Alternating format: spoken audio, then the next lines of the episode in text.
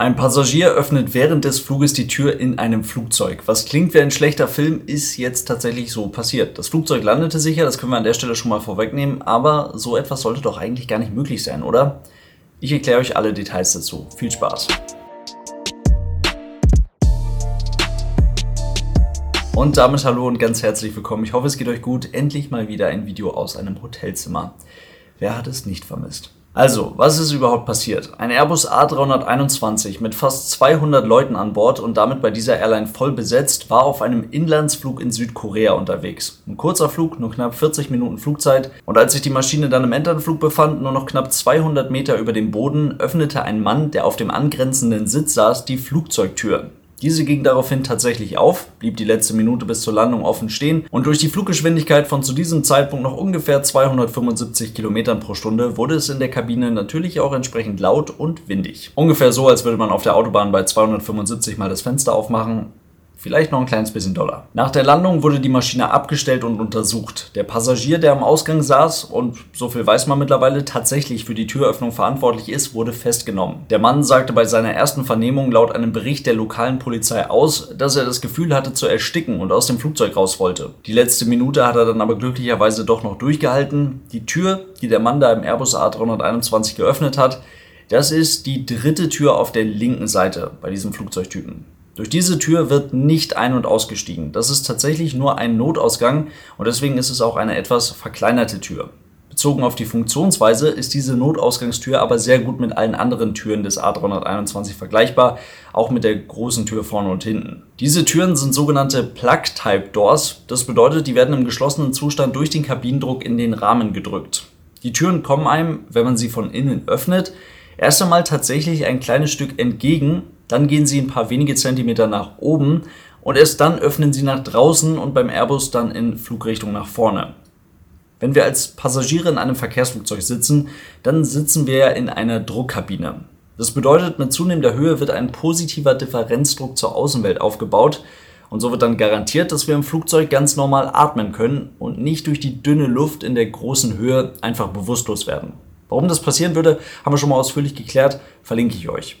Weil die Luft mit zunehmender Höhe, dann also simpel gesagt dünner wird, gilt Folgendes. Großer Druck gleich niedrige Höhe, kleiner Druck gleich große Höhe.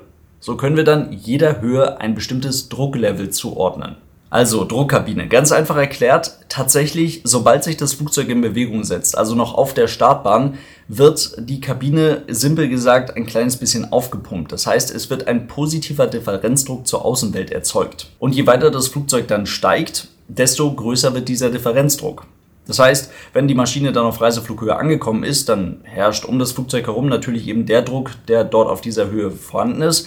Aber in der Kabine herrscht ein deutlich höherer Druck und es ist so, als würde man auf einem etwa zweitausend Meter hohen Berg stehen. Falls ihr eine relativ neue Apple Watch habt oder irgendeine andere Smartwatch, die sowas kann, viele davon können mittlerweile barometrisch die Höhe messen, also über den Luftdruck die Höhe messen. Und wir haben eben darüber gesprochen, jeder Höhe ist ein Drucklevel zugewiesen. Das heißt, die Uhr kann dann diesen Druck messen und das, was ihr dann dort angezeigt bekommt, ist tatsächlich die Kabinenhöhe. Also dann irgendwie sechstausend, siebentausend, achttausend Fuß, irgendwas in dieser Größenordnung, obwohl sich das Flugzeug eigentlich auf einer Reiseflughöhe von sechsunddreißigtausend, achtunddreißigtausend Fuß befindet. Es gibt also einen positiven Differenzdruck. Bedingt durch die Bauart als Plug-Type-Door wird die Tür jetzt in ihren Rahmen reingepresst, um den Druck, der auf ihr liegt, an die Flugzeugstruktur weiterzugeben. Das ist ganz wichtig und das ist auch so gedacht und wird auch bei so gut wie allen Verkehrsflugzeugen genauso verwendet. Der positive Nebeneffekt dabei ist, so kann bereits ab ein paar tausend Fuß niemand, und zwar wirklich niemand mehr, die Tür öffnen. Die bleibt durch den Druck einfach fest im Rahmen und schützt damit quasi sich und die Druckkabine von ganz alleine. Damit haben wir jetzt aber auch schon direkt die Erklärung dafür, warum sie in niedriger Höhe dann eben tatsächlich doch geöffnet werden kann. Denn je tiefer das Flugzeug sinkt, desto weiter wird der Differenzdruck wieder abgebaut. Und dabei wird vor allem verhindert, dass ein negativer Differenzdruck aufgebaut wird. Stellt euch mal vor, ihr habt eine Cola-Dose in der Hand. Und wenn ihr diese Cola-Dose schüttelt, dann könnt ihr so viel schütteln, wie ihr wollt. Die wird nicht einfach so in die Luft fliegen. Also die kann eine ganze Menge Druck ab, bevor da irgendwas kaputt geht oder die Dose platzt oder sowas. Aber wenn ihr die Dose ausgetrunken habt und von außen, also indem ihr die Dose einfach so ein bisschen in der Hand zusammendrückt, wenn ihr da von außen ein bisschen Druck ausübt, dann könnt ihr diese Dose ganz easy einfach zusammendrücken. Und das ist genau das, was mit einem Flugzeug selbstverständlich nicht passieren soll. Also ein positiver Differenzdruck, mehr Druck innen als außen, das kann eine Flugzeugkabine richtig gut ab.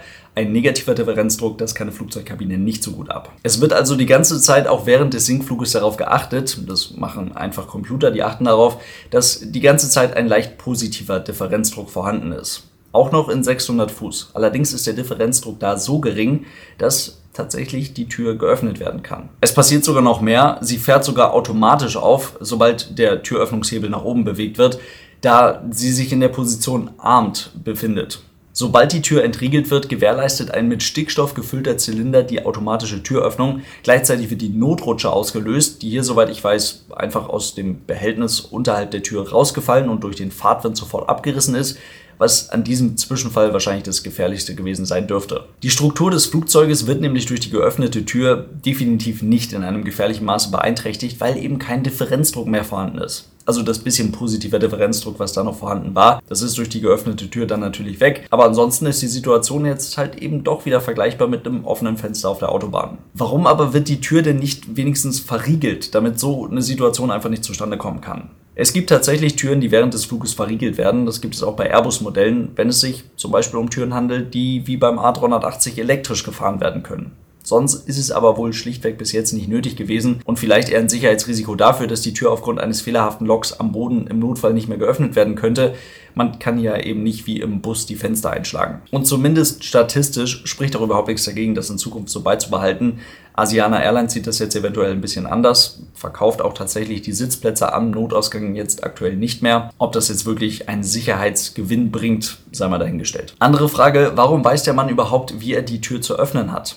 Tatsächlich, weil es einfach draufsteht und die von euch, die schon mal am Notausgang gesessen haben, wissen, weil es erklärt bekommen hat. Also ihr müsst, wenn ihr am Notausgang sitzt, tatsächlich von einem Flugbegleiter oder einer Flugbegleiterin erklärt bekommen, wie ihr eine solche Tür im Notfall öffnen könnt. Ein Mitglied der Kabinenbesatzung, welche im Notfall eine Tür öffnen könnte, sitzt beim A drei einundzwanzig bei Start und Landung nämlich an der Tür R drei, also auf der rechten Seite, die L drei auf der linken Seite, die, die da jetzt geöffnet wurde. Die im Notfall zu öffnen, das kann schnell die Aufgabe des dort sitzenden Passagiers werden, nach Aufforderung durch die Kabinenbesatzung natürlich. Und im Cockpit, da bekommen wir eine kleine Fehlermeldung, wenn eine Tür geöffnet wird. In einer solchen Situation, eine Minute vor der Landung, bleibt eventuell noch Zeit, um mal kurz mit der Kabinenbesatzung zu besprechen, wie denn die Situation da jetzt gerade wirklich aussieht. Aber ansonsten, die Entscheidungsfindung ist schnell gemacht. Mit einer nicht mehr funktionierenden Druckkabine möchte man eigentlich nicht mehr unnötig an Höhe gewinnen. Also egal, wie man es dreht und wendet, ein Durchstarten würde jetzt in dieser Situation definitiv keinen Sicherheitsgewinn bedeuten. Deswegen wird ganz einfach gelandet. Und so ist dieser Airbus dann auch sicher gelandet. Der Passagier wird auf lange Zeit wohl kein Flugzeug mehr betreten können. Ähnlich würde das hier auch in Deutschland gehandhabt werden. Gefährlicher Eingriff in den Luftverkehr heißt das dann. Das wird hierzulande mit einer Freiheitsstrafe bestraft. Und so lässt sich dieser Vorfall zwar technisch ganz gut erklären, aber am Ende des Tages ist mal wieder nur ein gutes Beispiel dafür, wie viel Feingefühl die Kabinenbesatzung haben muss, wie gut man alle Passagiere im Blick haben muss, um solche Situationen von Anfang an verhindern zu können. In diesem Sinne soll es das heute gewesen sein. Vielen lieben Dank fürs Zuhören. Ich hoffe, es waren ein paar spannende Infos für euch mit dabei. Und dann hören wir uns hoffentlich ganz bald bei einer neuen Folge wieder. Bis dann, lasst es euch gut gehen und tschüss.